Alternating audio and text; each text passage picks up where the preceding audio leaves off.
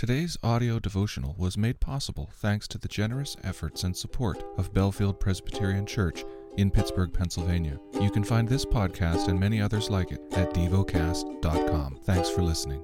Heidelberg Catechism. Question 116. Why do Christians need to pray? Because prayer is the most important part of the thankfulness God requires of us and also because God gives His grace and Holy Spirit only to those who pray continually and groan inwardly, asking God for these gifts and thanking God for them. Question 117. What is the kind of prayer that pleases God and that He listens to? First, we must pray from the heart, to no other than the one true God revealed to us in His Word, asking for everything God has commanded us to ask for. Second, we must fully recognize our need and misery so that we humble ourselves in God's majestic presence. Third, we must rest on this unshakable foundation. Even though we do not deserve it, God will surely listen to our prayer because of Christ our Lord. That is what God promised to us in His Word. Question 118. What did God command us to pray for? Everything we need, spiritually and physically, as embraced in the prayer Christ our Lord Himself taught us. Question 119. What is this prayer? Our Father in heaven, hallowed be your name. Your kingdom come, your will be done, on earth as it is in heaven. Give us this day our late our daily bread, and forgive us our debts, as we also have forgiven our debtors. And do not bring us to the time of trial, but rescue us from the evil one. For the kingdom and the power and the glory are yours forever. Amen. The lesson is from the book of Acts. Chapter 26 so Agrippa said to Paul, You have permission to speak for yourself. Then Paul stretched out his hand and made his defense. I consider myself fortunate that it is before you, King Agrippa, I am going to make my defense today against all the accusations of the Jews, especially because you are familiar with all the customs and controversies of the Jews. Therefore I beg you to listen to me patiently. My manner of life, from my youth, spent from the beginning among my own nation and in Jerusalem, is known by all the Jews. They have known for a long time, if they are willing to testify, that according to the strictest party of our religion I have lived as a Pharisee. And now I stand here on trial because of my hope in the promise made by God to our fathers, to which our twelve tribes hope to attain, as they earnestly worship night and day. And for this hope I am accused by Jews, O king. Why is it thought incredible by any of you that God raises the dead? I myself was convinced that I ought to do many things in opposing the name of Jesus of Nazareth, and I did so in Jerusalem. I not only locked up many of the saints in prison after receiving authority from the chief priests, but when they were put to death, I cast my vote against them. And I punished them often in all the synagogues, and tried to make them blaspheme.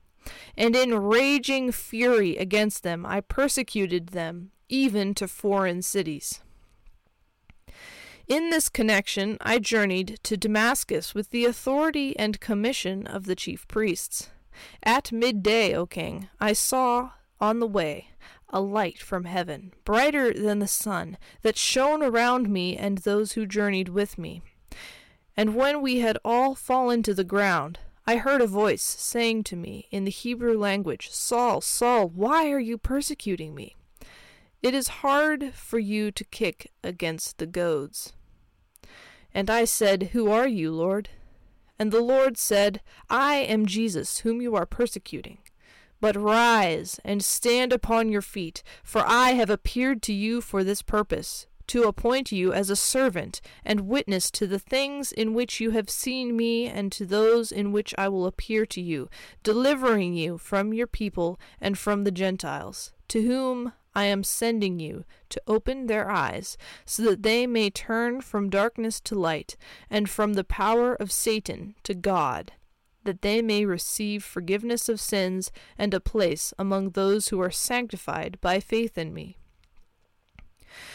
Therefore, O King Agrippa, I was not disobedient to the heavenly vision, but declared first to those in Damascus, then in Jerusalem, and throughout all the region of Judea, and also to the Gentiles, that they should repent and turn to God, performing deeds in keeping with their repentance. For this reason the Jews seized me in the temple and tried to kill me.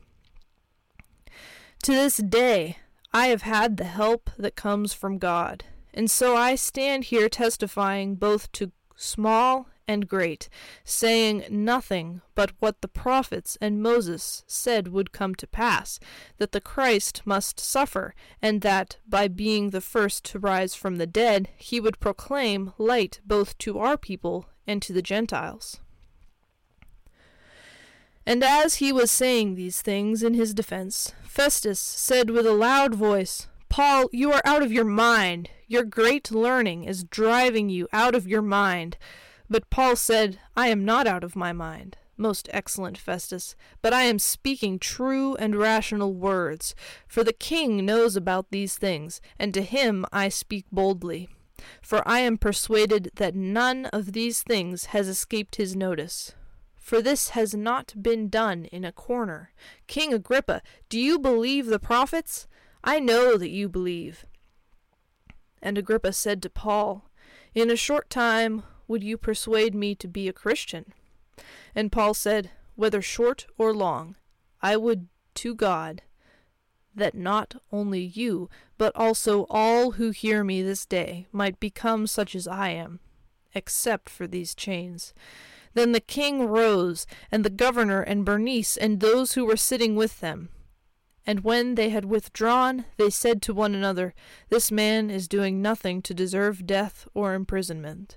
And Agrippa said to Festus, This man could have been set free if he had not appealed to Caesar. Meditate and dwell on what you're paying attention to in God's Word. How has it connected with your heart or mind?